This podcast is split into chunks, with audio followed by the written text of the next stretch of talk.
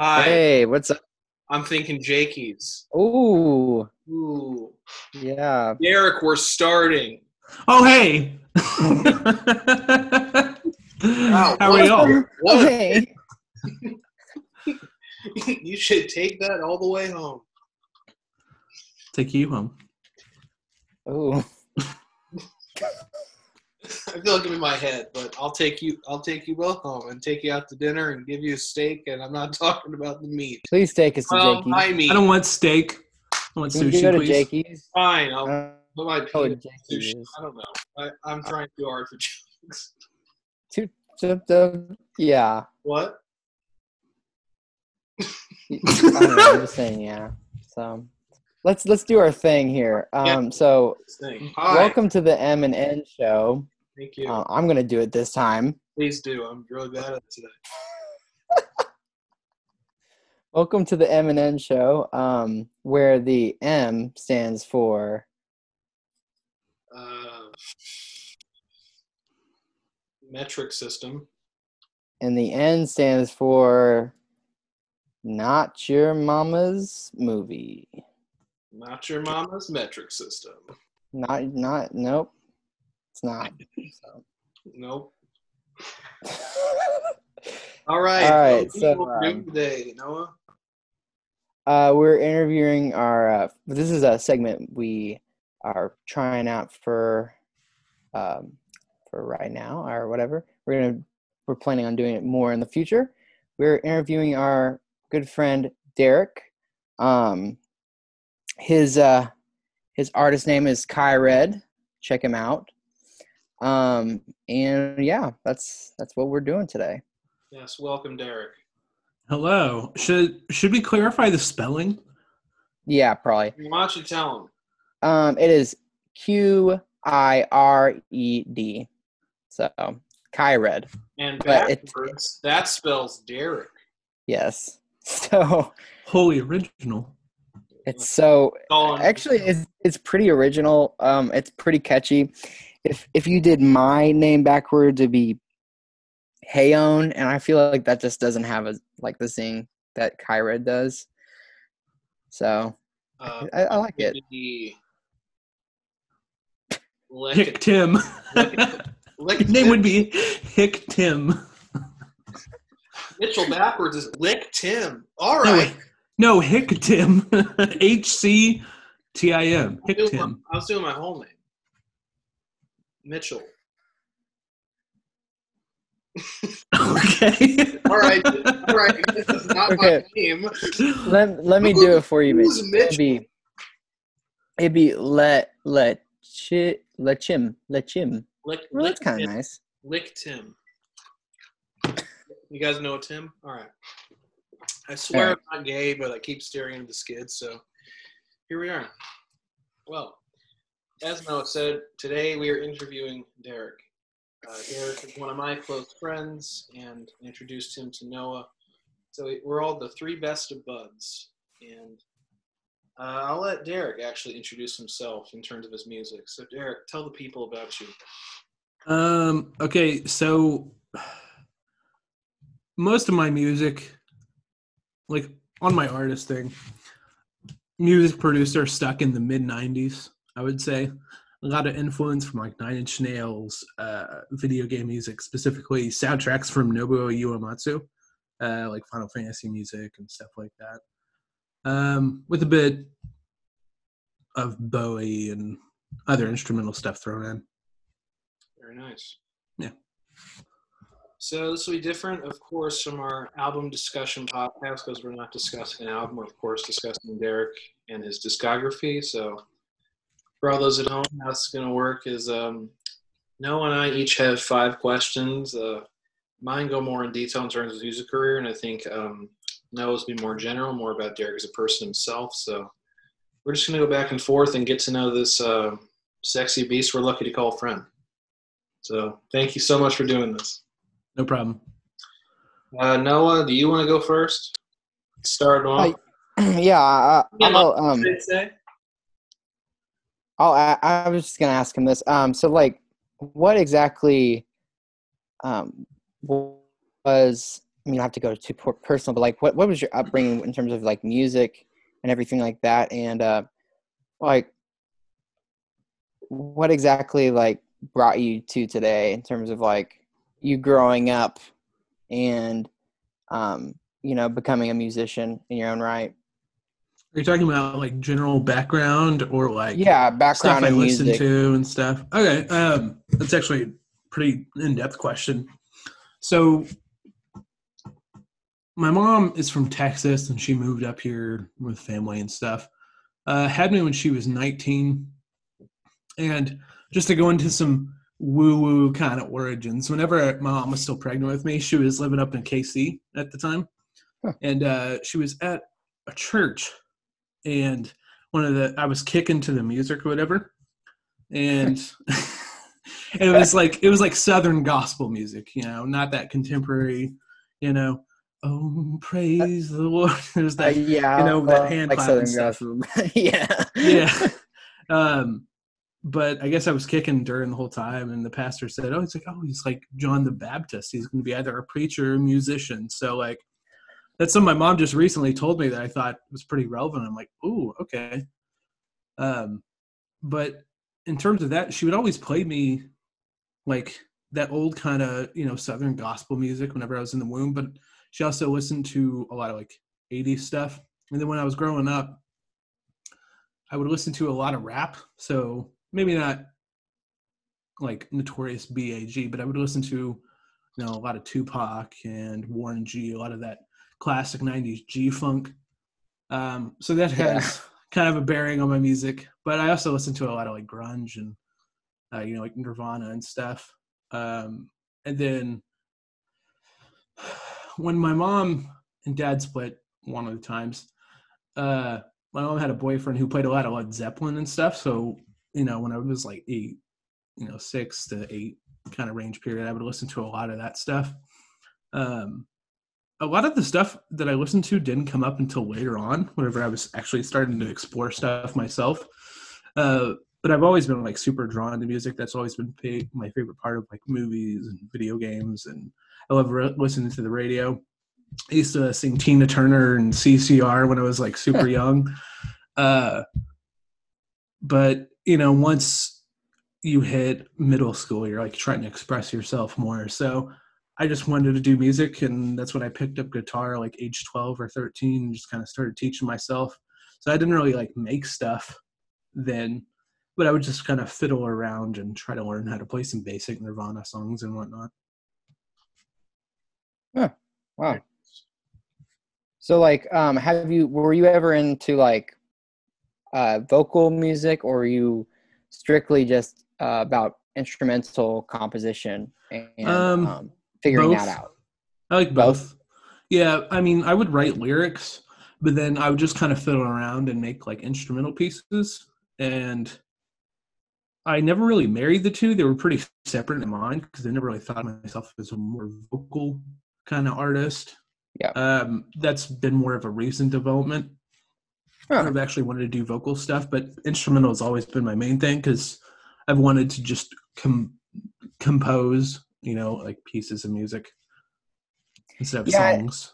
It's kind of interesting that you didn't really um, travel down the whole vo- vocal path because um, whenever I heard you um, shout out to both of y'all's song, this is like their most one of their more more you know more Mitchell and your y'all's co- collaborative piece, you know, Headspace.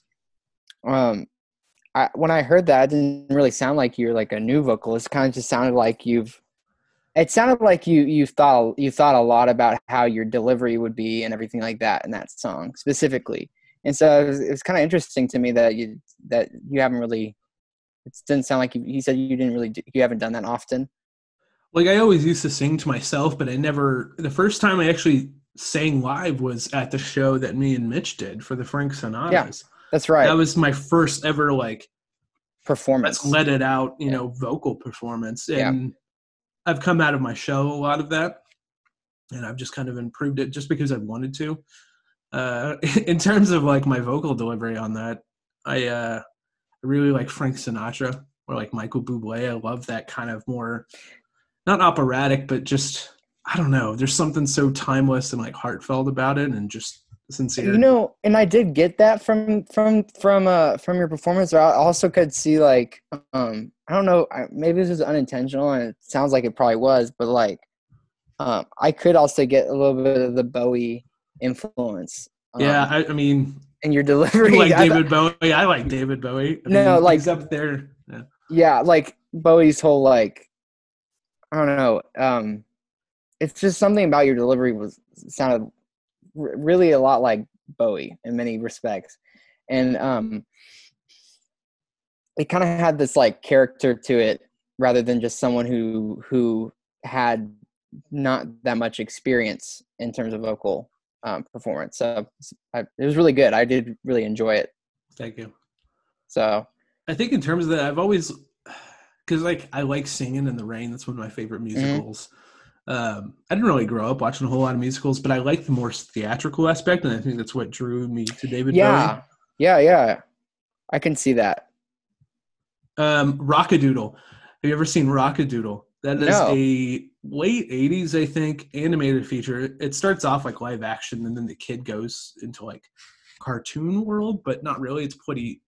It's like blended seamlessly, but it's a lot of that like 1950s style, like doo wop and music. And oh man, that stuff gets me. That's one of my. I used to watch that all the time when I was a kid, or like the Goofy movie. Yeah, that's what I used to I love- it. like. I like I'm, I like Michael Jackson. I like that. I like the David Bowie, the just more theatrical aspect of stuff, because I like. I don't know. I, I seem kind of reserved sometimes, but I like putting on a good show, at least for myself, because I've always, you know, just grown up and music my own self. Yeah. Um, Mitchell, by the way, uh, I forgot you were even here. That's my no, the M&N show. I'm letting Deriq speak. I didn't want to interrupt. oh, it's very nice of you. What were you gonna say? I said that's very nice of you. I was just, I was just gonna say like, um, uh, what, what were you gonna ask? Well, I mean, just to end on um, what you were saying, um, uh, Deriq and I individually release music, and we've been in a band, and we've done music a long time. So the song "Headspace" Noah mentioned is the most different of my songs, but it's most evident of we're very similar in our tastes and like I guess friendship, but we're very different in how we sing. Just because I'm very methodical and have to hit every note a precise way, and just like it has to be like a really fluid river, like a really emotion. And I mean, Deriq's not necessarily about that. He definitely has the swagger of Sinatra and Bowie in his voice. Like, Yeah, I just no, kinda I, I like I don't want to say lounge music because I feel like that just paints like some shitty forty year old in a hotel bar doing his thing. Hello, how are you? You know, There's just this- like it was it's it was hard to my brain because I really liked that song. It's just like for some reason it wasn't sticking all the way. It's just because me and Deriq just sing so differently. So like I do admire that swagger he has, which he always claims to be so modest, but he didn't seem to be so modest there.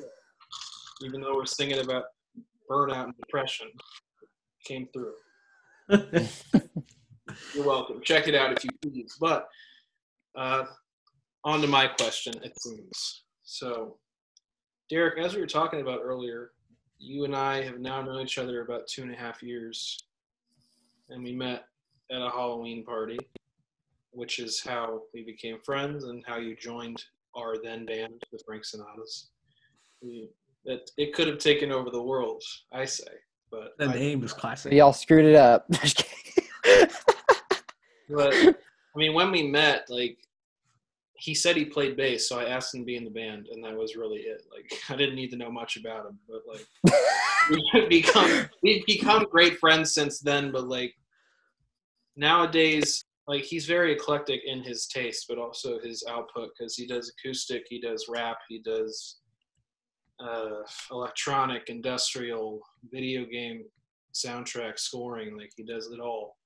But at least from that point in in general, like I, I didn't know the exact age you started playing guitar, like you just mentioned, but like it seemed compared to me when I was in school, I did choir, I did band, I did all the typical stuff someone does, or a lot of typical things people do in school. But it seemed like you didn't really have extensive background in that sense. So like your music always felt like it had this outsider edge to it. So like, and it definitely still feels like that knowing this now. But like my original question was, do you feel like that approach, like that kind of outsider approach, makes your music better for you, or in terms of like comparing it to somebody else who makes similar music, or to someone who makes music like myself? Like, how do you I view mean, it perspective? I don't see it as better. I mean, it's just a different perspective, you know. It's just- just a different angle that I'm coming at, you know. personally, does that like outsider approach like make your music stronger in any way, or at least more filling to you? If that makes any sense. Oh, uh, hmm. I would think so. I mean, a part of that that can get into philosophical stuff. Like, it doesn't everything that we do for ourselves, if we're you know proud of it, fulfill us more than anything else that somebody else does. I mean, I would say to a certain degree. I mean, whenever I'm like doing music, I'll listen to my own stuff and thoroughly enjoy it because like I don't want to make something that I don't like listening to. If I like listening to it, somebody else will, you know. Maybe. I don't know. But uh I don't know. I didn't really given it much thought. I don't think it's I think it's just a different perspective. It just kind of gives it its own flavor. I mean, I haven't really had any like lessons or anything. I never paid for any lessons. I've done a lot of it just learning myself. So I think in terms of that, I feel like it's more unfiltered through technique and you know knowledge that is built up over years. It's knowledge that I've built up over the years of my own accord and not used other people's stuff to discover my own stuff. You know what I mean? So I, you know, and to sort of bounce off the unfiltered aspect, um, sometimes when I hear your music, I can kind of kind of see. Um, I know, um, I it, not similarities, I guess, sonically, but like similarities in terms of that like unfiltered, um, outsider pers- uh, way of doing things. I can kind of draw similarities between that and like Tyler. Kind of has that nice raw. Tyler, the creator, like that nice raw uh, quality in the production that I don't know. It's just you can't really get from. Um, you don't really get all the time. Yeah, and that's one of the things I like. I, I'm a fan of Tyler the Creator. I also like that he doesn't really he doesn't he's not super serious all the time when it comes to his lyrics. Yeah. Where otherwise it'll sound not serious, but it may actually mean something else. But that that kind of like raw production I really enjoy. It's in terms of my stuff, and it may sound like conceited. I I almost kind of come at it from a punk perspective because like Nirvana is like top top band. I don't listen to them a whole lot anymore because I don't want to like ruin the songs for the rest of my life. Yeah. um, but just coming at that from being a fan of music and just wanting to create music, I I come at it from more of a punk standpoint. Like, hey, I'm going to do this, and just I'm not going to let anybody else determine how I do it. And that's why I do a lot of my stuff either electronically or I just kind of do it willy nilly and just kind of Yeah. roll with it. So. Nice. Yeah, I can I can see that honestly. I really do. Um, um, do you want me to ask another question? Yeah, uh, that seems fitting. That seems Yeah. fitting. Okay. Yeah. Um, so um, what um would you say like? What sort of like m- memories or like feelings sort of compel you the most to make the music you do? Hmm. like what sort of what's what what what kind of feelings and everything like that compels you to make your music the most so when I first started not making music but like writing lyrics, a lot of it was to deal with issues that I had with my father. Yeah. Um, but when I actually and I was at that point I was just fiddling around my guitar. And like I, I played in, you know, a band in church like I told Mitch earlier. Um but it's that was crazy to just think about to be honest. Yeah yeah he, he was he was kind of uh you know confused by that too. Uh it was a different time in life. I was trying something new but mainly all my friends were there so. It was a different time. I was experimenting. i mean i enjoy playing for the old folks at their you know the retirement home. I mean that was super nice. But um in terms of like memories and stuff you know you have those normal negative things that inspire you to like express yourself like breakups and what whatnot um but I've been kind of thinking about this more lately. Just, I don't know, just it's almost like creating a soundtrack for my own life is what I do a lot of it. And I feel like in terms of my own life, uh, life itself is like bittersweet. So like there's good moments and stuff. Like when I go on walks, I'll think of not necessarily tunes, but just kind of the emotion or just like what the moment holds. So I try to like I have one song called Courage. It's it's literally just a repeating, you know, chord progression on piano that just builds up in speed over time. And I like the aspect that it starts off slow. That's one of my favorite things about music is that different notes can mean different things. Uh, they can represent the same moment, but from different perspectives. I really like adding context to music. So I'll have like one melody passage and just altering the tempo or adding one other note on top of that can completely change the feel of it. A lot of it I just kind of go from intuition. Um, and then later on I'll apply like a title because I'm like, oh, this reminds me of that time in my life. Um, like I have pieces that I haven't even released or anything that remind me of my times in Wyoming when I was still going for my undergrad.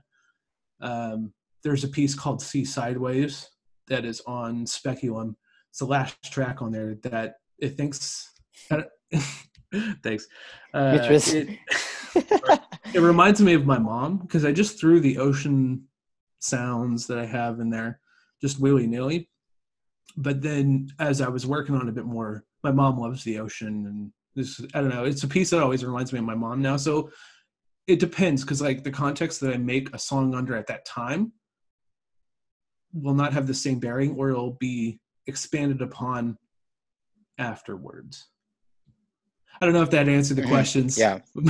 but but you know that makes sense. It kind of reminds me of um your approach to music kind of reminds me of uh like painting almost um where you like you paint something and then you you're like at, afterwards you're like hmm I want to name it this and and you know really even with like a representative work of art you know people have named things off the wall things but because something personal to the artist.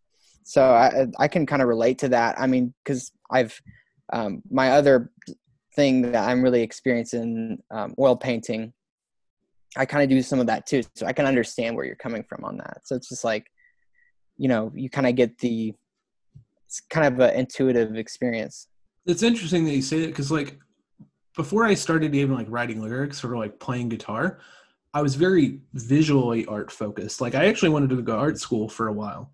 Um, wow. And I don't really draw or paint as much anymore, but it's something I kind of been wanting to get back into. But that's what I used to do. I used to, because my father was actually a pretty good artist. Um, like he could have been a tattoo artist, but that's a whole other can of worms. Uh, but I really I don't know because.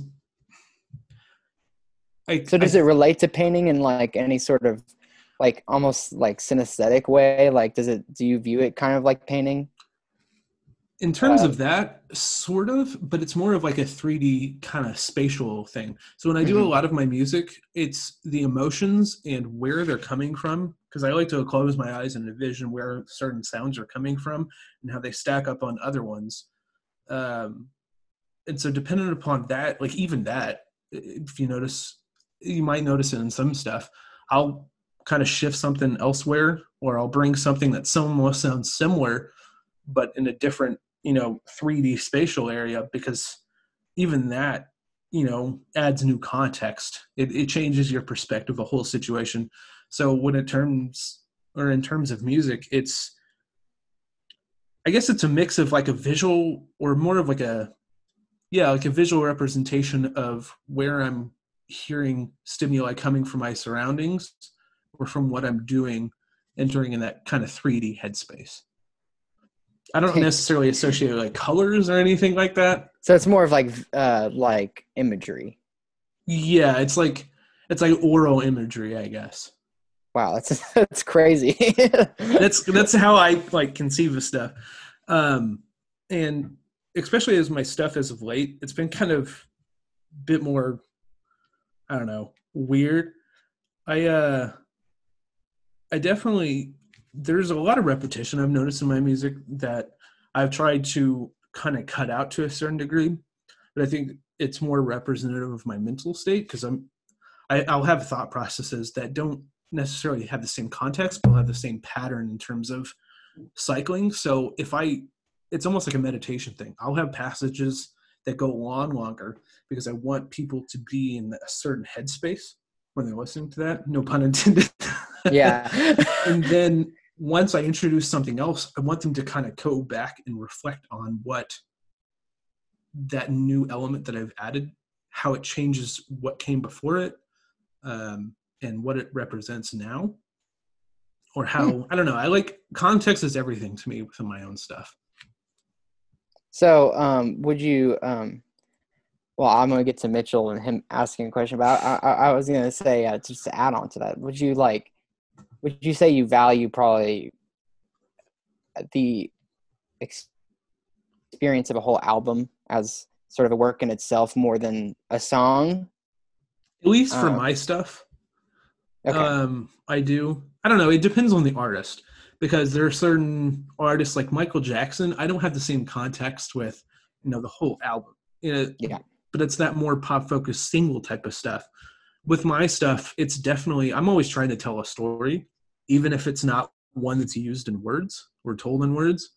Um, so a lot of my stuff, I pref, not prefer, but I think it would be helpful if people listen to it in, to, in totality instead of just like bits and pieces. Yeah. Um, because that's how I listen to music. I'll listen to an album throughout, and then whatever sticks out the most is what becomes my own singles from that album. And sometimes it's, you know, most of the time it's not even like the main singles of an album and whatnot. Yeah. Okay. Yeah, I see. I, I, I, I can see that though. Whenever uh, I've listened to your stuff, it seems like you kind of like the idea of having the album as like a whole work in itself and have its own feel, and stuff like that. So, so anyway, I was going to say, Mitchell, you wanna? Wanna jump in there? well, first of all, again, I'm trying not to cut off the arc as much as possible. Every Just let me know if I'm going too long. No, you're good, man. This is great. I was going to say earlier, um, Deriq and Noah specifically make great art, so check them out sometime. We should collaborate. Who? Did you say me? Everything. Yeah, you. You have great paintings. Oh, thanks, man. Yeah, I've never seen any of your stuff. You should send me some pictures. Oh hell yeah, I will. I got I got my own uh my own art page. I don't I haven't added anything recently, but yeah. Is this on I'll be adding Instagram? Because I'll look for you now. Yeah, it's nap underscore arts. So Okay. yeah, it's it's pretty. I uh I I focus mainly on on oil painting and uh yeah that's that's sort of my my my thing. Before we get to uh, Mitchell's question, I just want to expound. My two favorite artists are uh, Van Gogh and um, I don't. I'm not sure how to pronounce it because it's Polish. Zidla Beksinski. Beks, Beskinski. Do you know who it is? um, uh, what kind of art does he do? he used to do a lot of photography, but he does think of like Giger mixed with Dali. You know, he paints a lot of like hellscapes and stuff, and he survived like World War II. Um, he also Oh, is he the one- is he the um He was murdered in 2005 or six. was he um spell that for me because I think I I actually know who you're talking about. The first name Um, is Z D I S L A W. S L That's either Bekinski or Beksinki. Yeah, Exinki. yeah, Yes, I know who this is.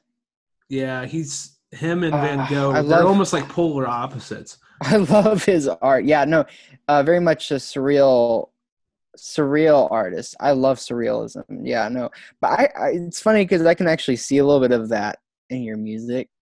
Um, whenever I've I've listened to it, I mean, um, I know I've talked about this song a lot, and I can't remember exactly the name of it, but is that one really creepy song that you really put it. Man, I look like an idiot right now, but here, I'm gonna look Hold up on. your- I'll, yeah, I was about to look it up for you too. here i'll look it up here one second um god i love that song Um, Is it on the weathered veneer? I think um, I'm looking at your Is it. Corpus Morpheus? yes. Oh yeah, that's a that's an interesting one. That's a very personal one. Say it again so that everybody can look it up. Corpus dysmorphia. Corpus Dysmorphia. It's an awesome Mm. song. I listened to it when I was in the car. I remember this. Um, uh, what, what which which album was it? Remind me. Weathered veneer. Weather Veneer. Okay. Yeah, I was. I, I, this is when I was like first starting to like. I was like, okay, I'm gonna check out Qired. Um, this is before I even knew you, so Yeah. I only knew you literally by Qired. um, and I was like starting to listen to it, and I was like, I got to this song, and I was in the car and had the turned all the way up, and it scared me. like it literally scared me. I was like, dang, that was really that was a really good. Uh, that was a really good production. Like to actually like make me like creeped out, and it's like one of my like it's still to this. I I, I mean I. I admit I will have to listen to your work a little bit more because I'm not like as familiar as Mitchell. Yeah, but like, uh, as of now, that's my still my favorite. And I can That's a sad that song. That's a sad song. it is a sad song, but I can like I can see the influence of that. Like it, it feels like one of those paintings. If you were to look at one of his paintings, that's what it feels like to me. yeah, this song is just like the audio representation of my disgust with my own body. Jeez. It's pretty much uh, like literally corpus dysmorphia is just body dysmorphia under a more pretentious name. it, it you can feel it. You can feel like totally just like like not comfortable at all. If you're trying to go for like the the the feeling of being very very much uncomfortable and not comfortable in your own like surroundings and your own skin in that moment, yeah, I can that that's really it was really good. It was a really if that's what you're going for, that's what you got. Well, a lot of my stuff I don't I don't set out with like a thing that I'm doing. It just kind of occurs naturally. I'll work on just like a beat, then I'll just start fiddling around with like you know notes and stuff that I add, and then it's a really long process before a song even gets a definitive title or Mhm. like this reminds me of my own part of myself or whatever. Wow. So like that song initially started as I don't know, let's just kind of make something. That's it. Wow, that's really interesting because it's it just sounds it sounds way more like you had an idea from the beginning. Yeah, Then- no, I just act- work from we'll see how this plant grows. Like I'll plant a seed on the you know the program or whatever, and we'll just see where it goes from there. That's crazy. Whatever I'm Um, kind of feeling at the time, I guess. All right, well, I guess I'm gonna send it over. That was good, good uh, shout out there for that song and that album. Check it out. Um, Mitchell, what were you gonna say? Well, first of all, I feel like the running joke of this podcast is uh, I'm gonna let Mitchell say his question, but first, also, literally throughout ten minutes, you just answered my second question without me having to ask at all, just in two different parts. So, What was your second question? just more about your process and how you get ideas for music and stuff. Yeah, well, a lot actually, of he it's didn't pretty really. organic. He didn't, Uh, I, I- I mean, well, at least how I wrote it out, it seemed like he answered. But I mean, I can answer it anyway if you want to tie up any loose ends. It's fine with me.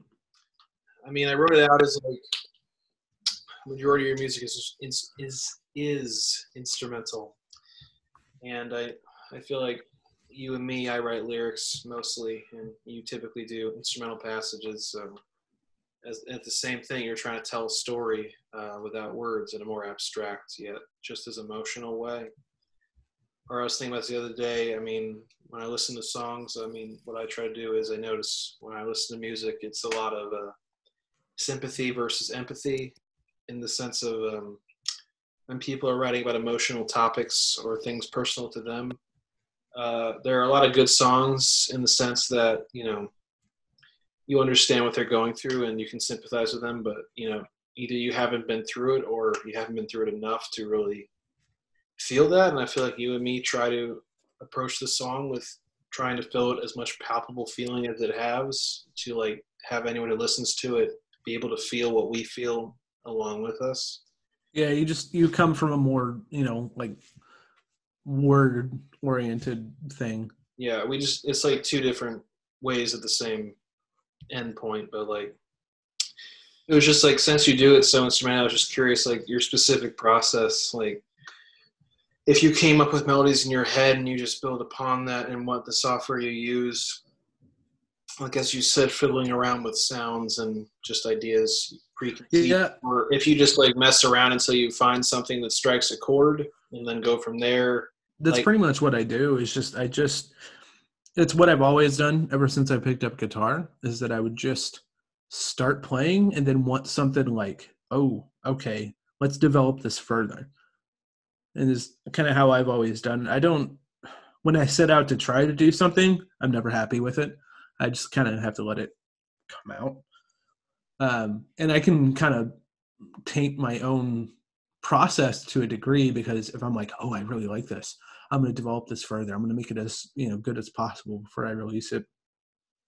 I feel like I would think too much about it, so it's like I really have to find a middle ground between organic and me. You know, it's kind of like a battle between you know my more primal emotive self and then the logical side. Like, hey, you want to make sure this sounds as good as possible before you put it out. Oh, let's fix this little thing here.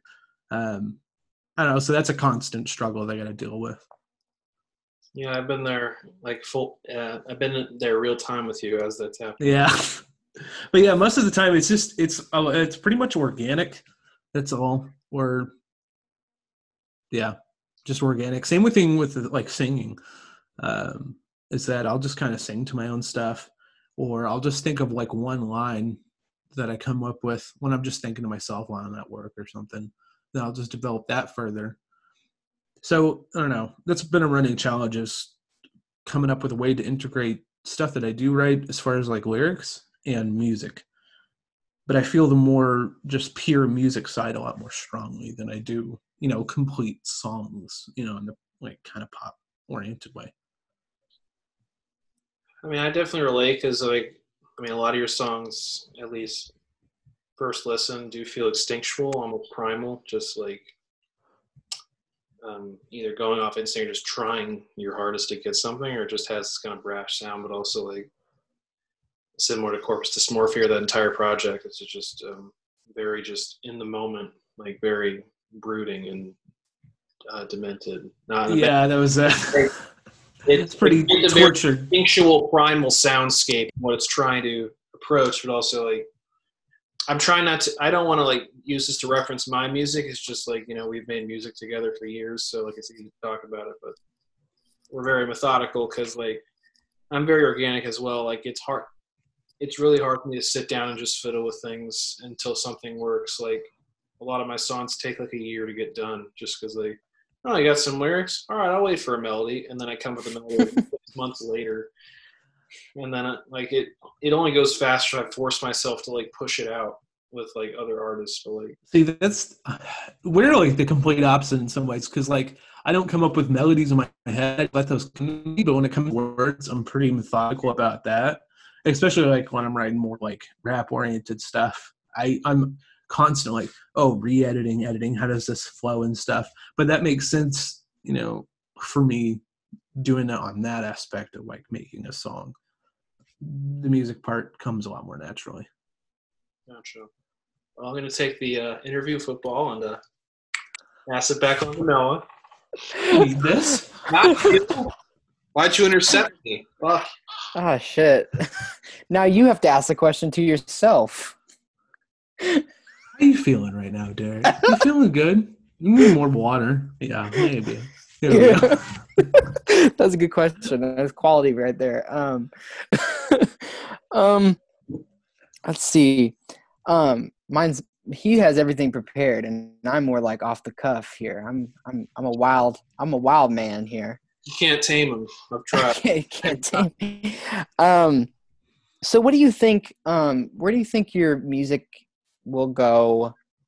Um, in the future, do you, where do you see yourself in terms of like how you progress? Um, from now, I've never you know? really, I don't have like any like visions of fame or any of that. I just make music to express myself. I mean, I hope one day somebody stumbles upon myself, like even 100 years from now, and it's like, oh, wow.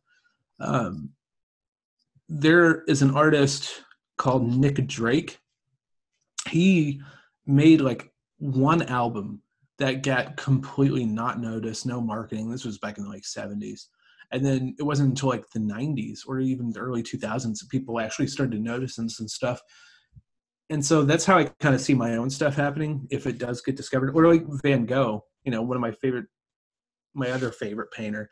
His stuff was kind of ridiculed at the time, like, oh, this is whatever. But then later on, it became more notable. And so that's kind of yeah. how I see my stuff kind of being.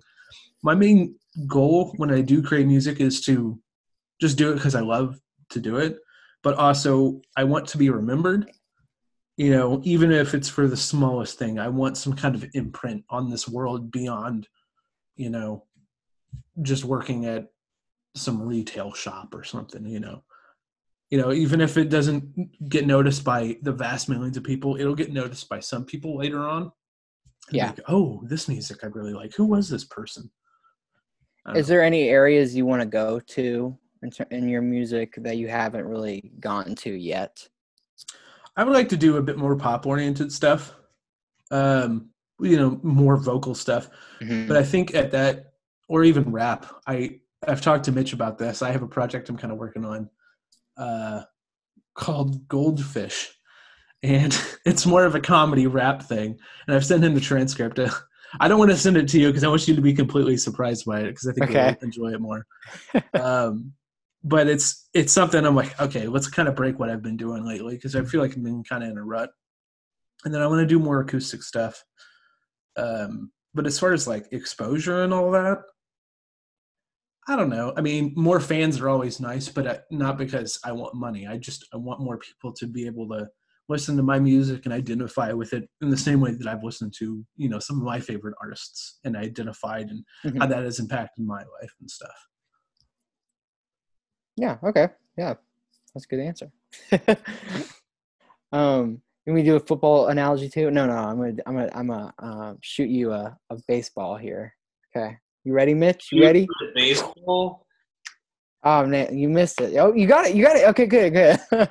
you said shoot baseball. but also, you, uh, that was my fifth question, so I'll just go back to my third. Just kidding. I'm getting. No way. Yes, you you keep you keep hitting my questions out of the park. We're going that now. As long as they get answered, it doesn't matter. Yes, sir. I'm loving the so I'm not too mad about it at all. It's just fun. we did not discuss this prior, so we probably do that sometime. For for context, um, th- this whole day I've been working on literally um, for this is for the audience. Um, a presentation. So like we were like, uh, I, let's do let's do the the video, and I was gonna pre- prepare like questions, but I've been working like at school and crap, so I haven't really prepared anything. well, so that's the context. Well, that was my last question. You hit a lot of the main points. I mean, I'll pro- I can I can probably move on back to it at the end, but I feel like I got most of out of what I was listening to. I mean, the only thing I guess he really didn't answer is like, I'll ask my next question. This is just like a pre-question, just to add on to the end of Noah's. It's just like my main question was like, I was I was gonna ask what you want or hope people get out of it, which you know feel the same things you felt when listening to other artists, but also like if you saw making music like you do now as uh, purely a passion, a means to an end in terms of like getting jobs and scoring like movies or video games, or if it's something you'd consider pursuing in its current form full time. In the sense that, um, like your music is so off the wall and like outsider and abstract. I don't see it like being like on the top of the pop charts, but like no, it's no, definitely no, it's definitely something like a devout cult audience would latch onto. So I'm just curious where you see that going or where you want it to go. If I did any like you know more professional stuff, I would probably see myself doing more like indie movies or like indie game soundtracks because I feel like there's a certain level of money that gets involved and just oversight that gets involved with major movies that you start losing kind of that human element. And when you do you know more indie stuff it's a lot more natural. It's a lot more unfiltered. And even though it may get critically panned or whatever there's going to be people who still identify with that. I mean look at like the evil dead movies. You know he it was popular enough to get like a remake which was the second movie also Uh, it's weird but then people are like oh wow or um you know like any cult thing that was a good point. You know uh what is it? The one with tim curry. I can't believe i'm freaking this. I'm talking about uh, Rocky Horror. yeah rocky horror like that type thing or the room. Even though the room is a terrible like movie in the terms of being effective in telling its story or having a good starring actor it's still so just indicative of who tommy Wiseau is as a person and who he's trying to be or who he presents himself as to be. It's just it's silly and it's earnest even when it's really not. I don't know. And it just says so much about the person. I don't know. I like the auteur aspect of stuff. Um you know like undertale. I don't do you play video games noah I know of Undertale. Yes. yeah undertale like it's completely done by one person and like i've dabbled in making my own like video games and stuff and toby fox you know he did all the programming he did the story writing he did the music even and i really like Dang. Crazy. yeah he- i really like that aspect of having complete control not because you don't want other people involved but just because you want to be able to express yourself in the full amount and when other people get in there it adds a different context to everything. Now there I, I like working with other people like you know like with mitch and stuff and the rest of the people that were in the frank sonatas. It's just it's not as personal to me like hey yeah i'll write like a cool bass line for somebody else. I you know i'm down to do that or just jam but it's going to be a different kind of beast than if i'm just doing stuff myself sure. so i do a lot of my own album artwork too so ties back to being an amazing artist and great at everything. So you are an auteur. i consider myself a very an shitty renaissance man Well, I, I greatly admire that take on it because that's exactly how I approach things. I want complete control to express myself, and just I'm stubborn as well, and like to have hands on in every little facet of things. But Yeah, I mean, I don't know. If you're trying to present, you know, a very specific thing, and other people are trying to help, it it just doesn't always work out because you feel like you're contradicting yourself and or compromising the actual vision that you have. Now, if it's a collaborative thing, like if me and you worked, you know, like on Headspace, like that was completely organic still, but you know, we worked on that together because we had shared experiences and it made those separate ideas better by connecting the two. I feel like so. yeah, that that was very organic. They literally just started with me with like a just being depressed on your floor, life in general, and just like you played a beat and I said some lines. And we went from there. Like it took a year to get done almost, but like it was a very organic process. So So did your mom, but it's okay. Uh, okay, sorry, I just gotta undercut the sentimentality.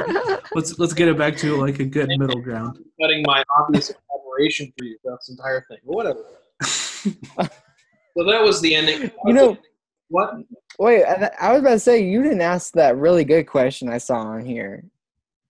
You didn't ask the question where you were going to ask him about the song you liked. Because that's a really good question, and I really want to know. Dude, I have to set that up. Or is that what you're going to do? Okay, Yeah. set it up. I was just asking like any remaining like strands I had from your question, and then move on to that one. But, yes, I was about to. Okay.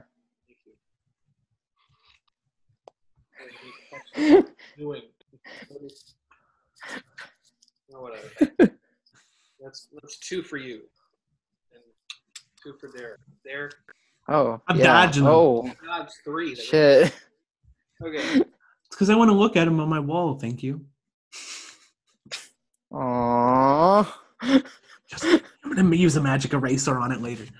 My heart is winning. So is something else, but that's neither here. So, uh, yes, this is the question Noah Noah's excited about, apparently, which is nice. This is yeah, this is my favorite question.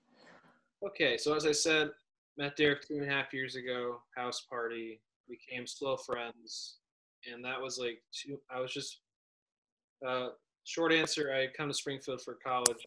Freshman year is when I met Noah, but then I left for a year because of of personal things and just not feeling, really feeling ready to uh, leave the nest or like just I wasn't fully prepared to strike out on my own. Then I met Deriq visiting town again, and then we I don't I don't know if we talked much before I moved back. I can't remember that far back. I guess those. I can't either. But uh, we started talking again, and pretty regularly once band practice got up, and once you know we just started doing our own thing. But I remember like I don't remember when he put it out, but like he sent me like some of his first electronic albums, or just the beginnings of Qired, or just either archival recordings he had, or just starting to release it. But I remember I was sitting in like Missouri State University, we all went to, as I've said before in the previous podcast. I remember sitting, I remember vividly sitting in the cafeteria and you know scrolling through, listening to all the tracks, and they're obviously good, but like it was, it was just enjoyment in the moment. And then Deriq knows this obviously, but you know he has a song called "Only in Time." Damn it. It's purely instrumental. I mean, I don't know. Was it on an album before Refracted? Before refracted, um, it was on a collection called Several Years Later Inside My Head. That was on uh, Bandcamp for a little bit. I kind of abandoned that, but so it was one of my earliest things that I like did too. I think Uh, I think that's what I was, I was listening to. I mean, were those archival songs from? yeah, a lot of those were a lot of them I, I more recently re-released, but I wanted to something that's kind of new in today's day and age is that you can go back and re-edit stuff and you have like i have full control of what i put out so if i'm not like happy with it or i'm like oh i've improved on it in some way i can re-put it out like one i put out more recently called the captive it was originally called the captivator um, that was off like my first ever release called more than all the universes um, and that's something that's very dear to me because it's one of the first things I made, but it also has a lot of emotional connotation I won't go into right now. Uh, but I don't know. It just depends on what platform it is. Like, oh, hey, I can actually put out my stuff to a wider audience. I'm Yeah. gonna put on that because like Spotify is more open than like Bandcamp is. It's a lot more accessible. You can find stuff a bit more organically there. Bandcamp, you kind of have to actively search out stuff more. So But as I was saying, not the cafeteria, like uh, the students that I was listening to. I believe it was that several years ago project. Mhm. Only in time really hit. Me. I don't know, like so it moved me and just like it was really well made and just it felt cinematic, inspiring, and you know, it was on the album. It's now on his like what I see just aesthetically. It's his debut album. Called refracted. Yeah.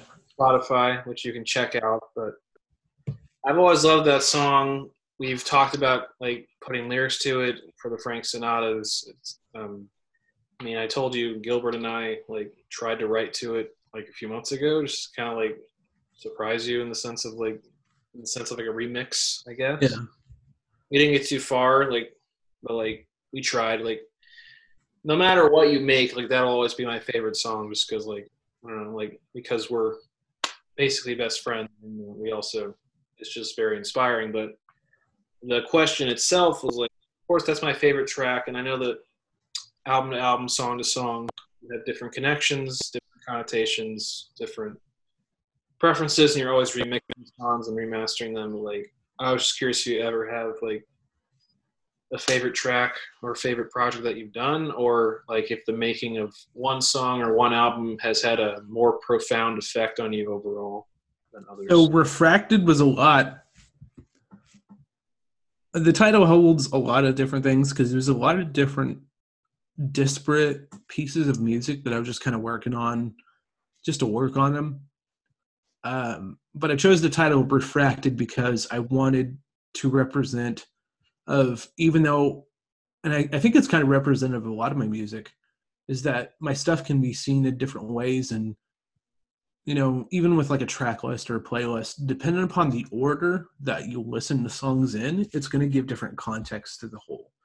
Uh, you know, be it your listening session or whatever. Um, and with Refracted, like I've even thought about doing my own playlists, especially on like Spotify, just to give new context to certain songs, and maybe people will be like, "Oh, okay, maybe this is what he was trying to say with this," or what if this also represents this? Or even just you know them finding their own context with it. Um but i talked about this track earlier called courage where it was just that piano line repeating um, but it gets faster. It just it can the you know the bpm gets continuously faster. And that's one of my favorite pieces of music that i've created because number one it's just super simple. Uh, there's not a whole lot of fluff there. But also it also you start off with a slow like piano melody and just that building you get the ball rolling. It, i feel like it's very representative of just like my own process about so many things or even just life itself like it starts off slow you're learning new things wow okay and then it just it gets faster and faster um, but that song to me represents courage within myself like it takes a while to get to. You're going to get to a good point where you're just it's just going. You know. Um, another. That on? Uh, that's on Speculum. Um, another one of my favorite pieces is one of my more recent ones, uh, which is called. Hold on. I'm surprised you did, since you listen to your music all day every day. Fuck off. uh, it's called Beautiful Forms, and that one is it was based a little bit on an earlier piece that I did uh, called "The Dent in Me." Um, but that's another thing is that I'll take pieces of music that I've worked on ages ago and I'll rework on them and then I'll expand them, and so they may still hold a little bit of that feeling that I did whenever I originally created them. But they've taken on you know more context. But that song called "Beautiful Forms." It's almost the opposite of Only in Time because only in time starts off kind of listless and you know almost kind of more happy-go-lucky sounding. And then you know it hits it, it goes into that transition period where it starts to get darker um, and then it just ends on that noise. And that's kind of how i felt my life at that time was that it started off you know with like really good moments and then just got worse.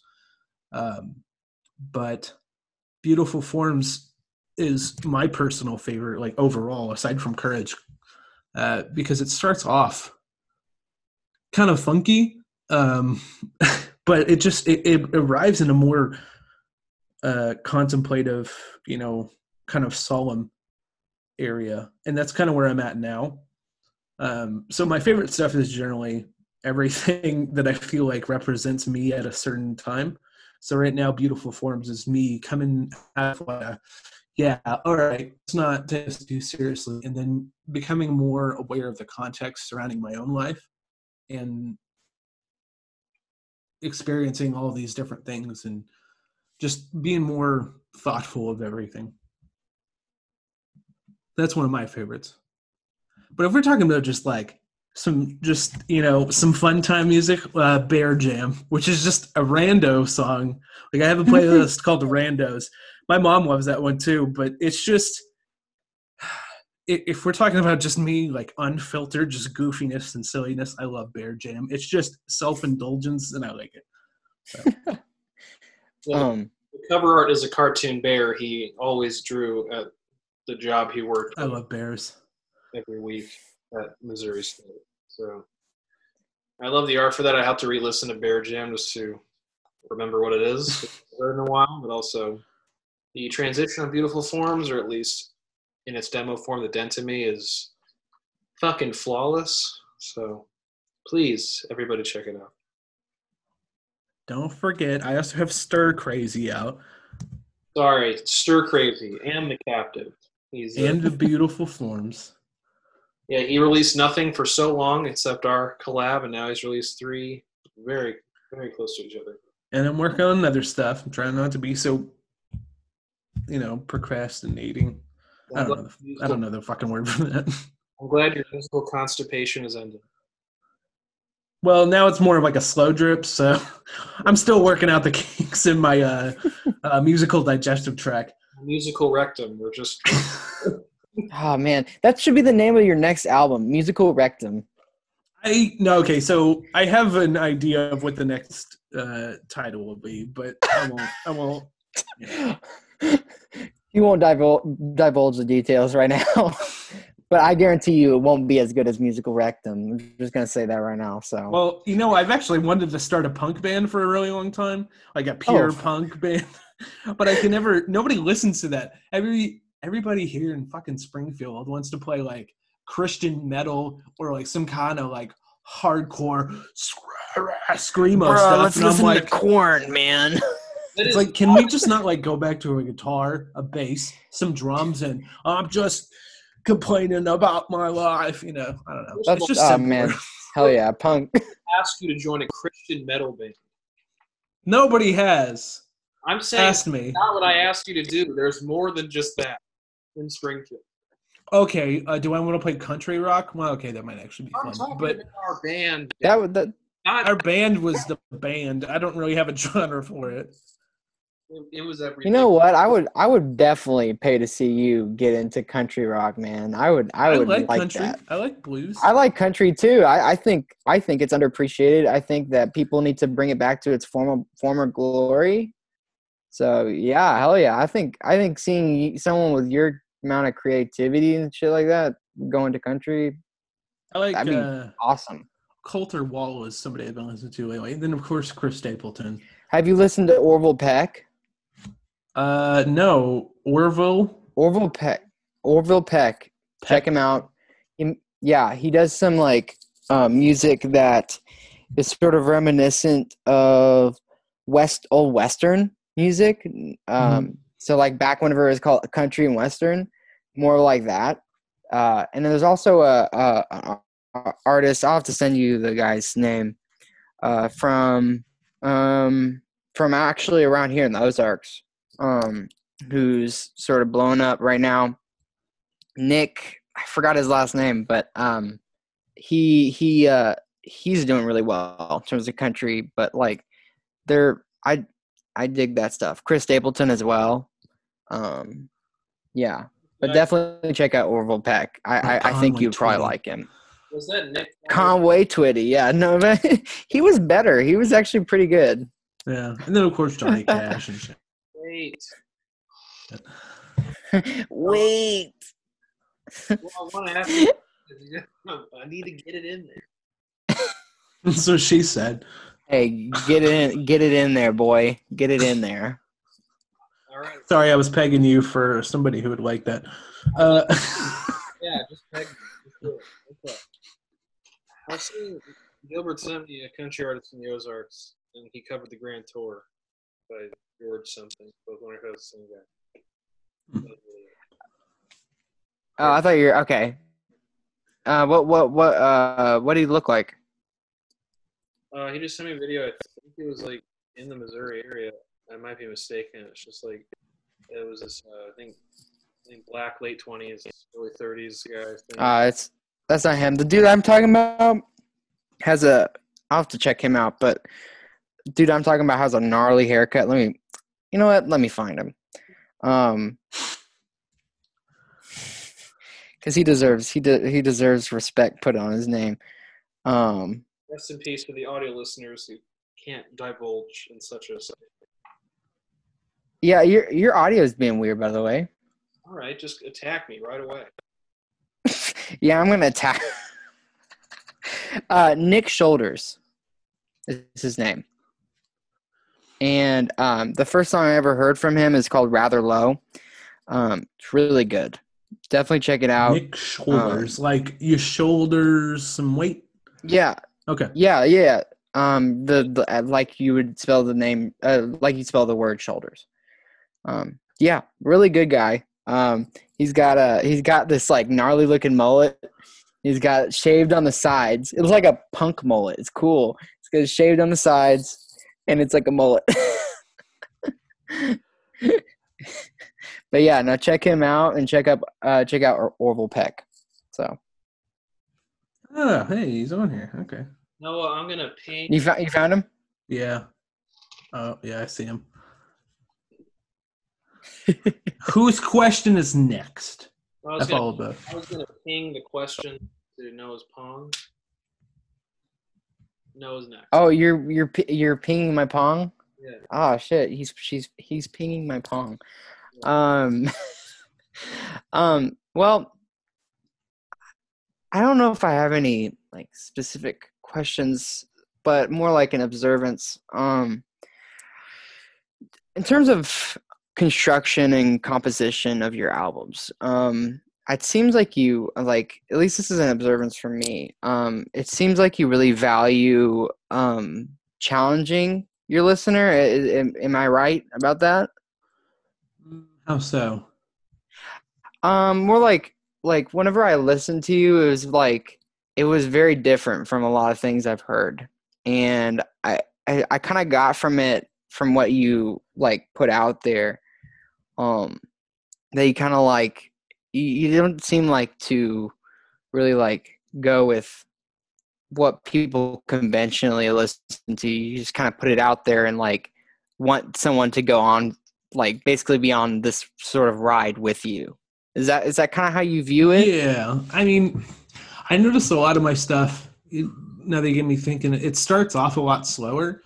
Mhm. Um, it's kind of all over the place. I don't really structure my albums in terms of like, oh, I want a loud song here. I want a you know a softer song there. I just kind of go with what feels right. Yeah.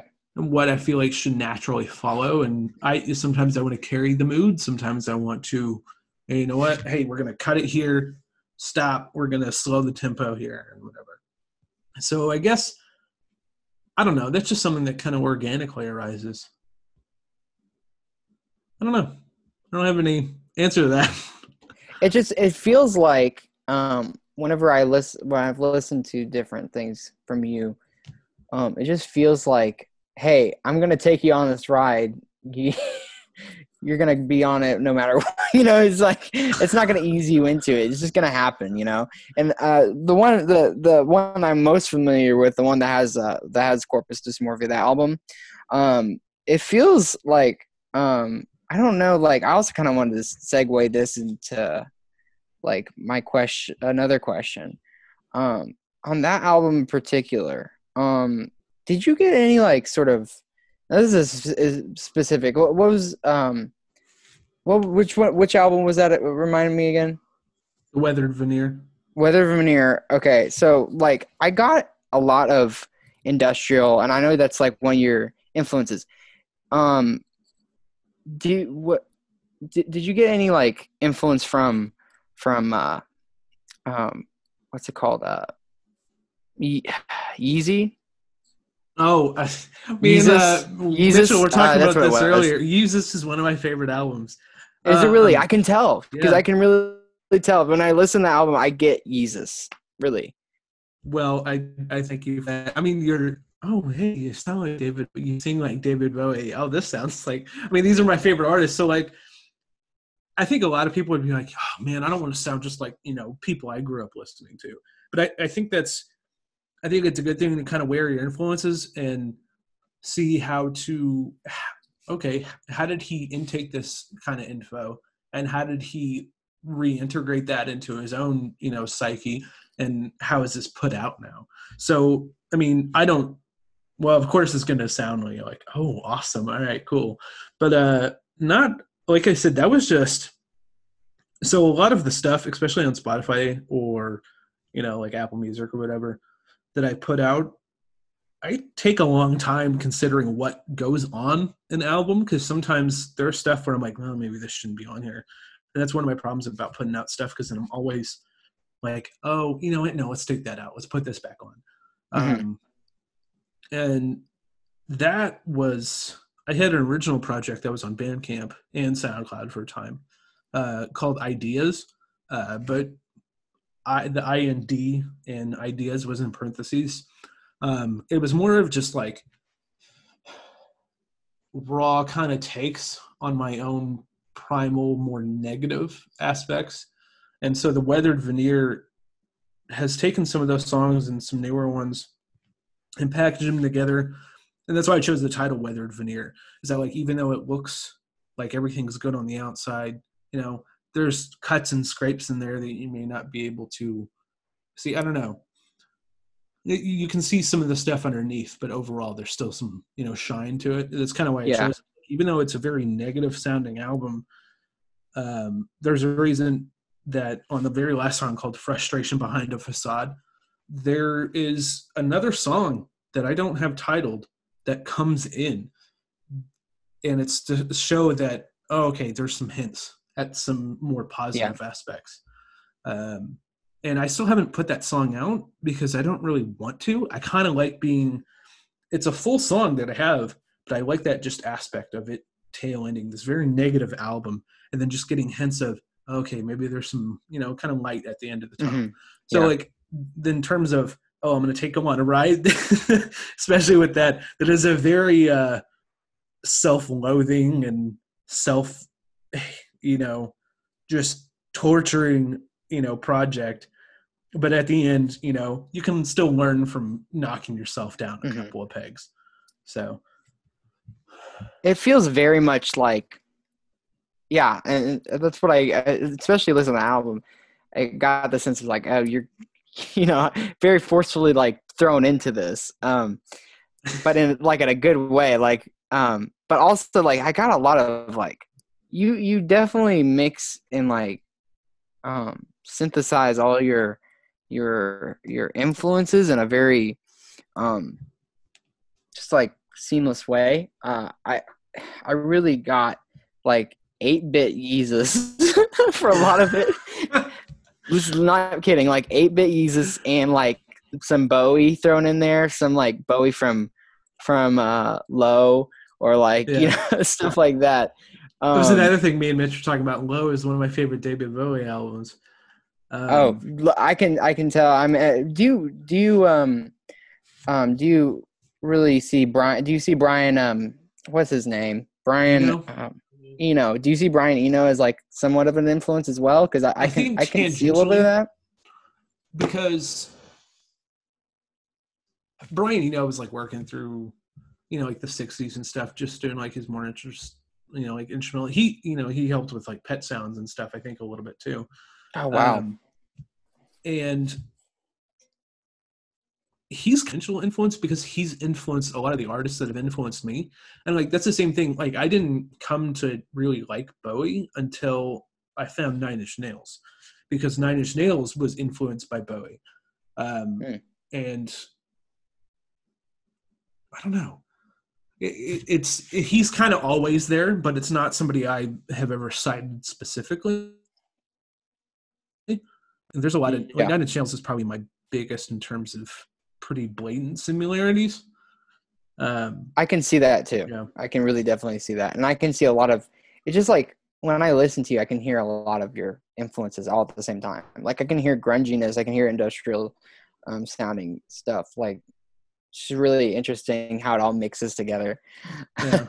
and then like the Uh, video game aspect.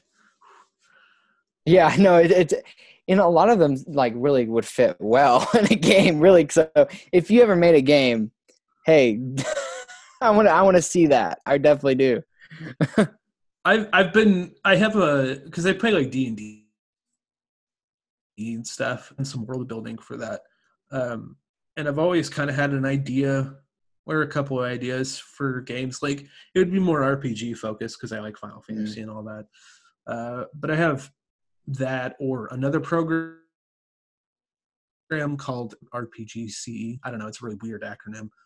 Um, but I would probably do more of a story focused thing and kind of have like I don't know.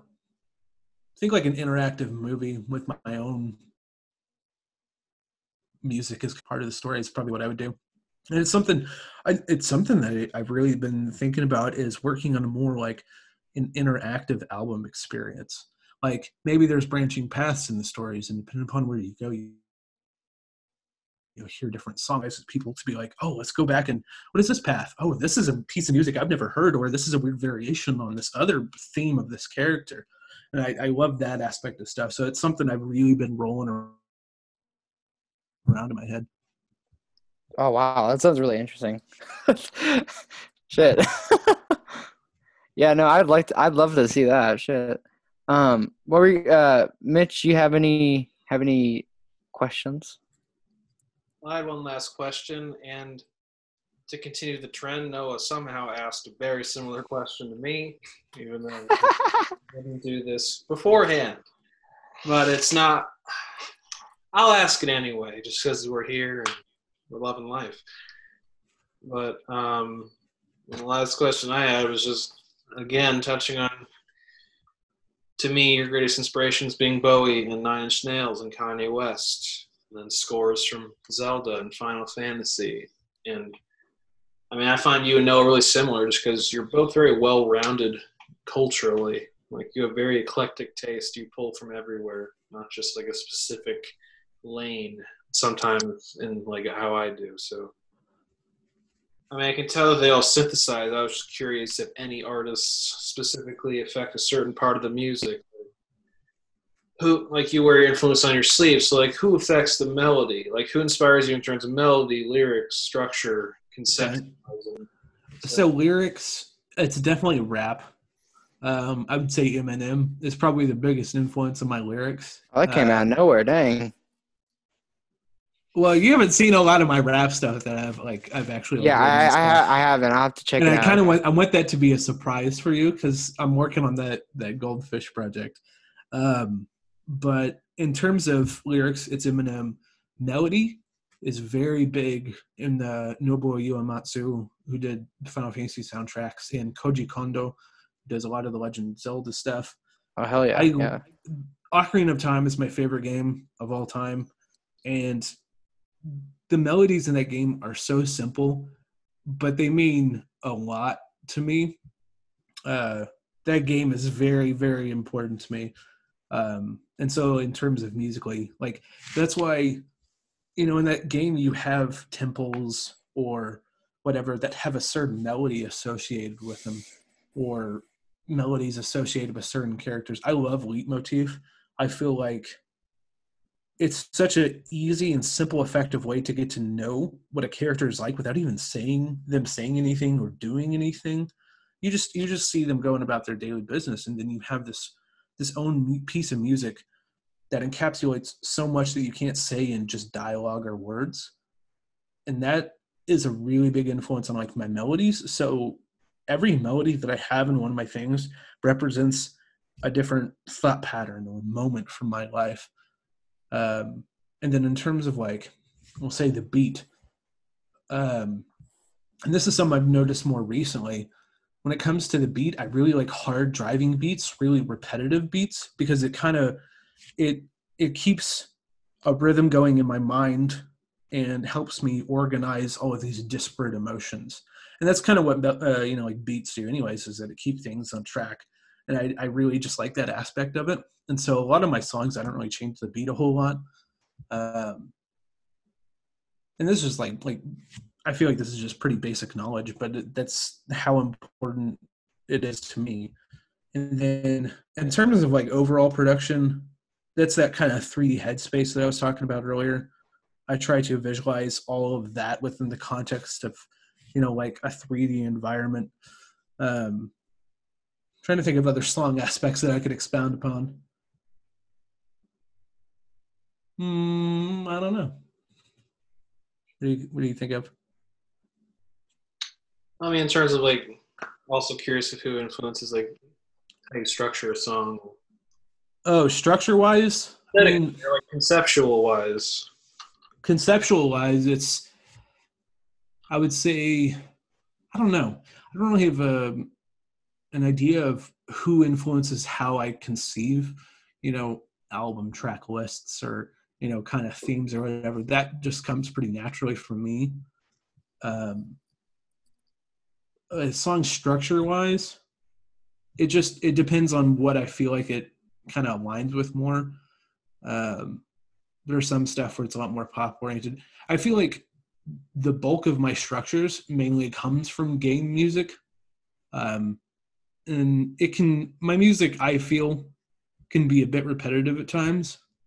That's because it's almost like it's supposed to be a soundtrack to a certain moment, and you kind of want it going, um, you know, in the background. It's unobtrusive, but once you notice something in it, oh, hey, this sticks, you know. That's what that video game aspect um, really ties into.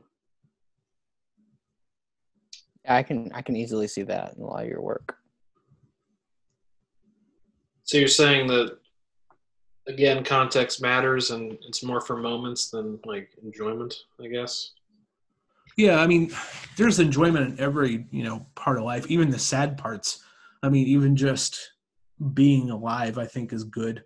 Like even the bad stuff. I you don't want good things happening to you the whole time that you're alive because they're just gonna be fucking boring. Um, you want other moments to contrast to add context to other moments. So Yeah.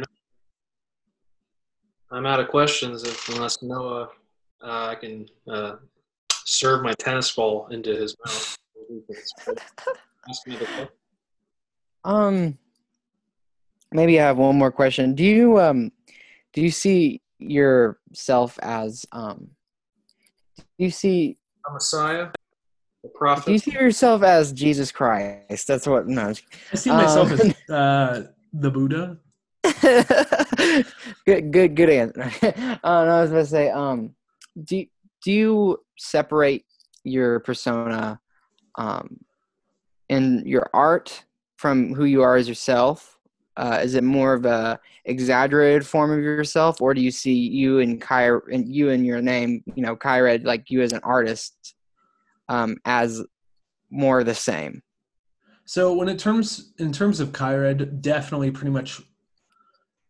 Hmm, I don't know because it depends on what type of music I'm playing. If I if I'm doing you know more Qired oriented stuff, that's going to be that's going to have a different feel than me just like playing my guitar or whatever, Mhm. um, or even playing electric guitar. So like, hmm, whenever I play bass, I'm a lot more you know, hey, let's go, let's groove. I just enjoy this. I just enjoy the act of doing this. Um, in terms of Qired, that's more of like expressing myself and just trying to capture, you know, the disparate, you know, thoughts and emotions that I feel. Um, when it terms of me playing uh, acoustic guitar, that's me trying to almost kind of do the same thing as Qired, is capture the moment. Um, but I also want to make something beautiful when it comes to that. Uh, if I'm playing drums, I just kind of want to, hey, let's just let's hammer this out. It's kind of like a form of self therapy. Um, and when I rap, that's more of like a okay, let's get technical with this while I'm still kind of saying stuff. Wow. so, yeah, that was a that was a really good answer. Um, so like, you kind of view uh view things differently based on like what you're doing. Essentially, is what you're trying to say. Yeah, and this this may seem wholly unrelated, but I have a lot of characters that I've made for like not necessarily just D and D, but other you know like games or whatever, and a lot of those are kind of like distilled aspects of myself, and so I don't know. It's hard to capture myself in totality because I feel like in everything we do, we're putting a different part of ourselves into it, um, and those are, that's what those characters kind of represent so like I introduced myself as Gotti Graves earlier. That's just going to be, you know, a little bit of arrogance, a little bit of like, you know, technical skill when it comes to rapping and stuff. And that's what that next project that I'm kind of working on, Goldfish, is about. Is kind of also getting into that more, you know, part of myself where it's like, oh, I'm kind of haughty, um, or kind of like, you know, uppity. And I think better. It's like an overconfidence thing. Uh, I have multiple characters playing through that because I have a silliness. I have kind of me as the straight man, and then Gotti Graves is just this overconfident braggadocio kind of dipshit. Um, and then a character named Poe Judith Quit You is just completely off the rockers and just no filter, not necessarily saying anything bad, just it doesn't make any sense. so that's, watched- that's what, yeah. Have you watched very much Filthy, Filthy, Filthy Frank? Not really. Um, It kind of reminds me of Filthy Frank in a way, honestly, with all the different characters. yeah, I have I have a, a shit ton of characters that I've, made just because I like I associate I like symbolism a lot, and so I'll associate. I actually have pla different playlists of just on my own Spotify account of music that each of my personas or whatever would listen to. hmm Um, you know, like Wow. one, you know, and, and they're they're not all like you know male either. There's there's different races, different genders, different orientations. Because like I feel like people are a lot more complex than what their baseline represents. I like exploring different mental spaces too. So So, hmm, wow, that's really interesting. So, like, you don't really see Qired as something like different. You just see like each project and different things you do as almost like an extension of a different personality, essentially. not person. I I feel like personality is not too strong of a word. Too str- yeah, okay. it's too simple of a word i guess there's a lot more content because like we all present ourselves as different people to different people um, Yeah. and i feel like with each of my projects it's a different part of like refracted is a lot more it sounds more club music and it's a lot more technical and cold. Whereas you know the weather veneer is just like raw just like heated you know guttural emotions. And then speculum is going to be it's it's a lot more stuff at peace and it's a lot more pretty sounding things maybe a little bit more bittersweet. Um and so it's it's almost like i'm going through my own kind of you know different aspects of myself into different albums um and so i don't know Wow. yeah, there's a lot that goes into. I, I think Good, a- good. about my stuff way too much. Great answers. Honestly, that I did not. I mean, to be honest, I did not expect that much of a that much complexity from all that. So that's a Or like my That song Bear answer. Jam. Like I said, it's just self indulgence. That's just me playing around. And I'm like, well, this sounds fun. Ah, fuck it, we'll put it out. Um, or have uh, one called The Ultimate. You know, that's just going to be like, you know what? That's just me. You know, when I'm I'm ready, I'm going. That's that pure testosterone kind of, you know, build up. Uh, or beautiful forms is me really thinking deeply about things, and you know, going through different things. The same thing was like only in time. I don't know. Psychedelics have done a lot.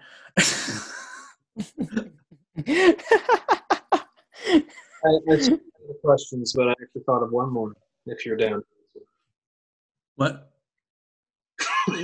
I didn't hear you or understand you. I said I was out of questions, but I thought of one more. If you're down to answer it. Absolutely not. I'm just kidding. all right, cut it right there. That's This- all, folks. Can I ask you though? Yes, Mitchell, ask me. This is the interview, so I'm deciding. when I'm being close. We made music together a lot. So we've discussed the process, we've discussed our end results, we've discussed creating, we've discussed literally everything it comes to when it comes to songwriting. And I brought this up to you, but I want to ask you like a concise answer for me, Noah, and like people watching. When it comes to me, I'm very focused on how I write my lyrics, and I'm very um, particular about how good the lyrics are. And I find myself akin to specific ways like self confession, like um, Pinkerton by Weezer, which we both love, or Motion City soundtrack, or modern baseball, where it's it's methodical in the way you present it, but also it's very um, open and, in a sense, unfiltered, and just like you're throwing up on you're throwing up words onto a song in some ways, and Yeah.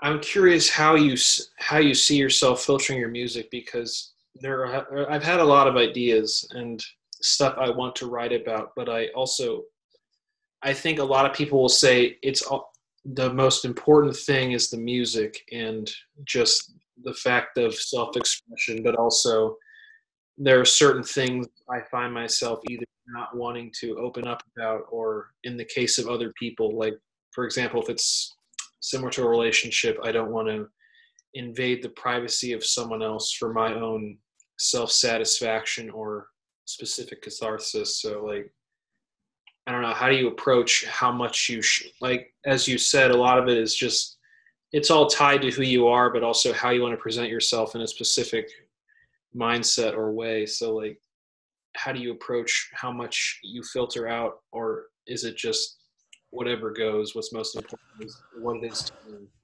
So, in terms of like my own filter, a lot of it is stream of consciousness. And my mind's always jumping from one thing to another. So that's why my music also kind of sounds disjointed to a degree. Um, to me, it, hey, oh, okay, that makes sense. But like, it's not going to make the other sense to other people who aren't like, you know, in my mind frame.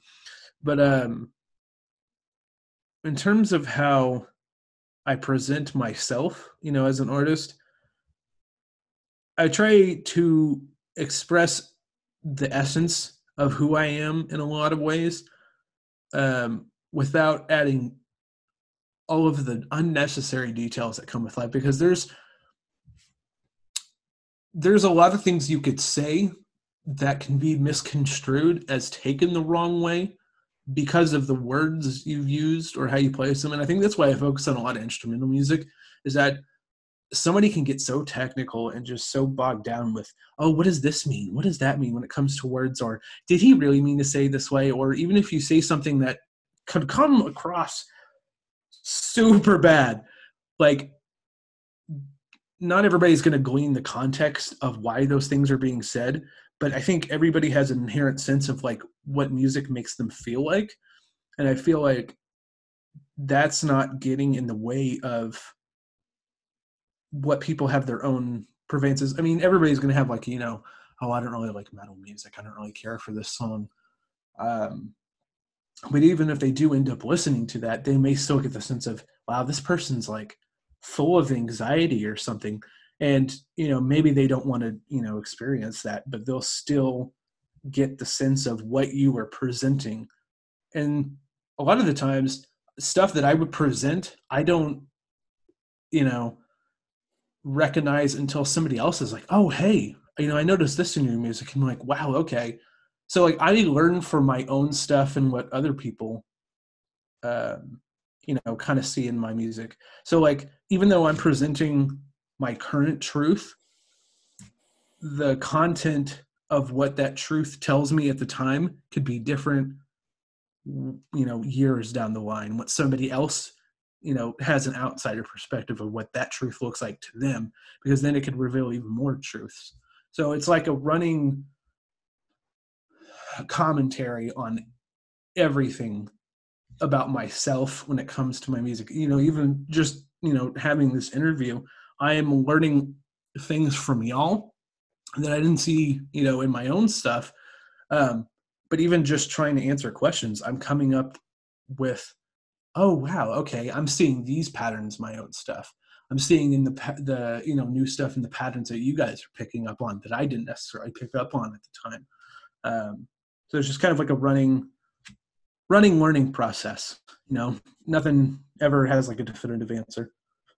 But on the same note when it comes to like like when you're not necessarily writing about yourself or maybe something that happened to you but like when you're specifically talking about another person for example like you mentioned writing about issues you had with your father early on or i know a few of your projects have centered on like the ramifications of a breakup similar to yeah. music i've written about. So like when it comes to writing about an event or another person like how careful are you with filtering how much you let on? Or like do you believe that you know, i mean there's always going to be an error uh, you want like it's about the music more than anything.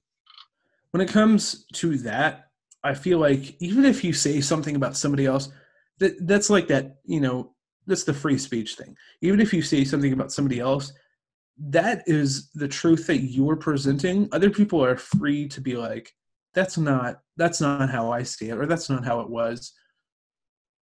Truth, I don't know. I, I believe more in shared truth because everybody has their own perspective on stuff. Once people see something, and a lot of people see, that's just that's getting into a really big philosophical discussion. We're supposed to be talking about music, but uh, when it comes to other people, you know, I say as much that is needed to understand where I'm coming from without downplaying anybody else or shitting on them. Um, I'm trying to come at it from my perspective of events. I don't want to definitively say anything that I think, oh, this is what they experienced because I can't, I can't fully say, um, or even an event. I've tried to write stuff, you know, more globally focused, you know, not focused on me, and that stuff I'm more hesitant to put out because in the wider space there are so many different voices that I don't want to not say something that could uh, yeah I don't want to put out something that can be misconstrued or you may not have the you know experience to talk about the subject or whatever which that's just you know kind of a sign of our times today I prefer you know being able to hear everybody's opinion and stuff. I don't know. This makes me sound like some alt right type of dude, but that's not what it is at all. Uh, it's just there's it. Like I said, if there's any, if there's one key word about everything I say, it's about context, and there's no guide on how to parse it out. You just kind of have to figure it out yourself. So, all right. And any take, you know, I would say one takeaway you should take away from that is uh, that uh, Deriq is a Nazi, cons- uh, confirmed.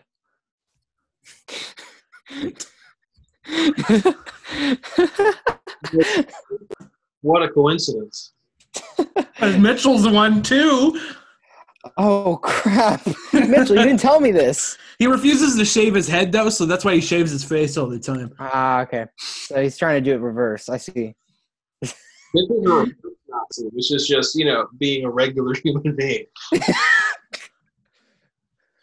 but no. You have any what was I gonna say? I nah, I don't have any other questions really.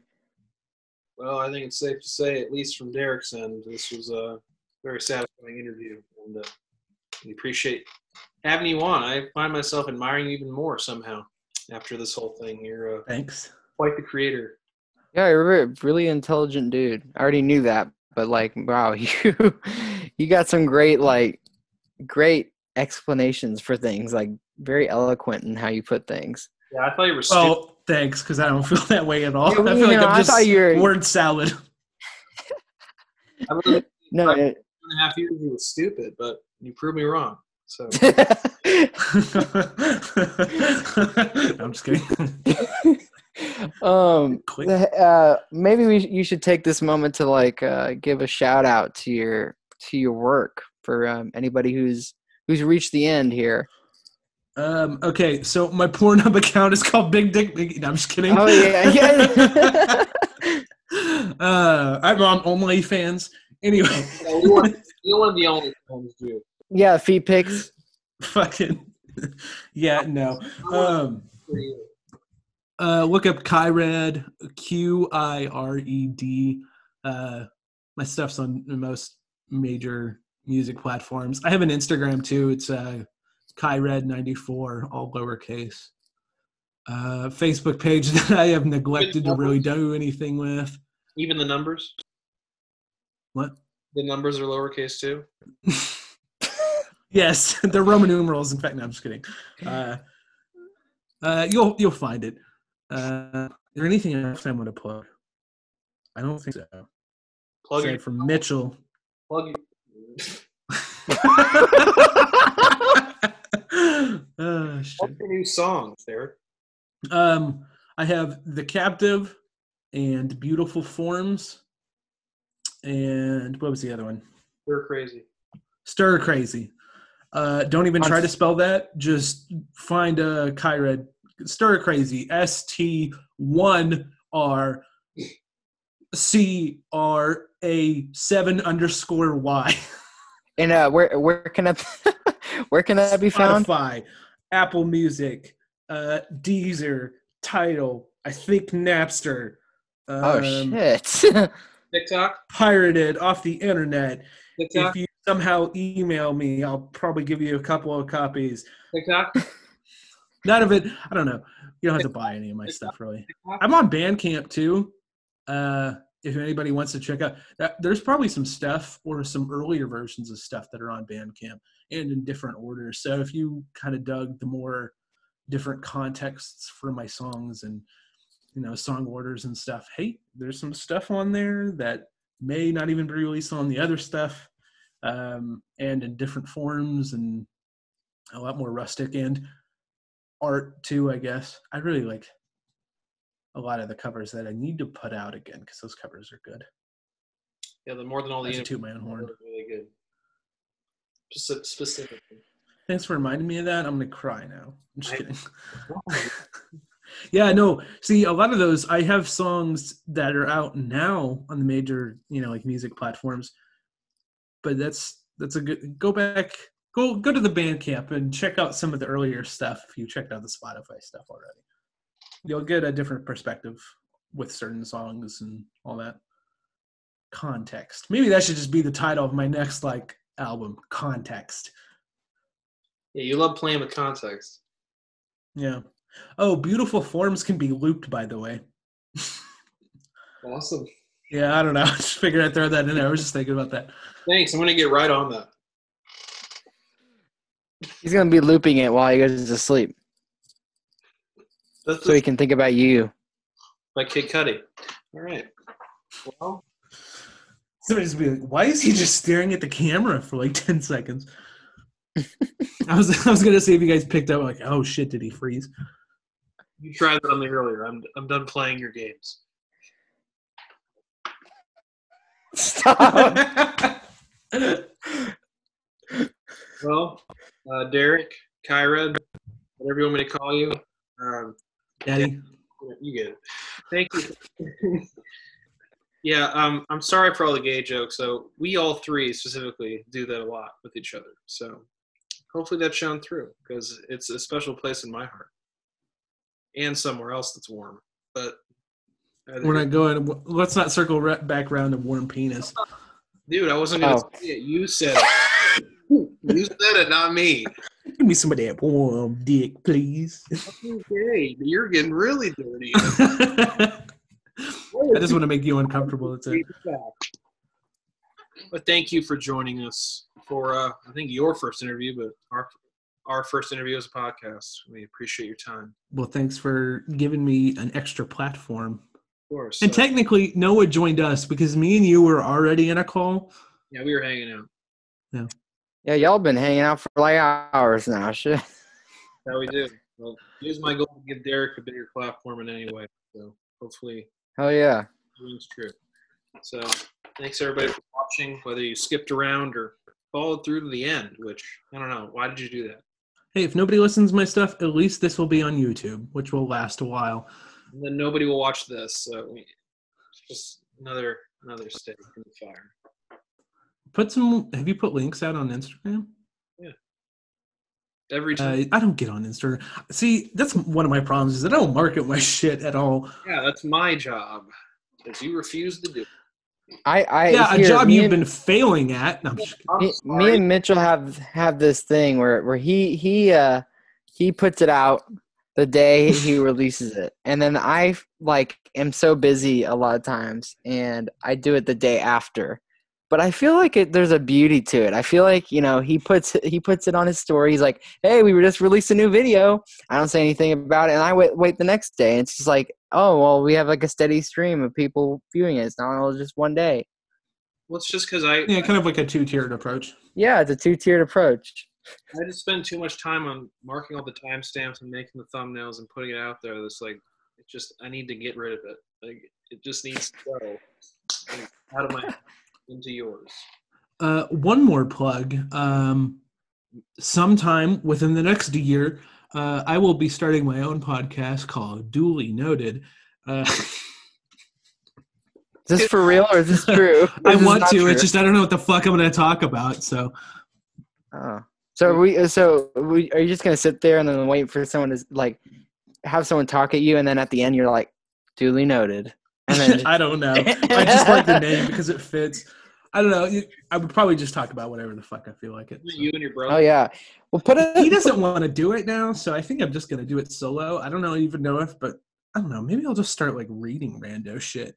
Like today, you know, make a list of all of the weird thoughts that I had. I don't know. I listen to that. You've you've got some pretty cool weird thoughts. Experimental podcast. Like today, I have three birds that come and eat at my bird feeder that I have on my porch now, and I named them Boss Briggs, Sprig, and Frigga. There you go. Fri- Duly noted. Du- duly noted. Podcast ten seconds long. no, it'd probably be like a collection of things. I don't know. Maybe it'd be like a stream of consciousness. That'd be cool. I don't know. I thought I also thought about doing some like video game streaming and shit. Anything to get your name out there. You deserve it. Anything to get extra money. I'm sure. Just kidding. Dampen my sentimentality. I get it. But Deriq, thank you again, and um, thank you Noah for being my trusty sidekick and taking a lot of the lead on this one and all my questions. I really appreciate. it. you're you're welcome. You're welcome, Mitch. Why why else would I be here? I'm gonna let you finish, but no, there's all this- I'm, Are you trying to? I'm Taylor Swift. You're Taylor Swift. I'm Kanye. You are not as pretty as Taylor Swift. That, yeah, I'm pretty good. Nailed it.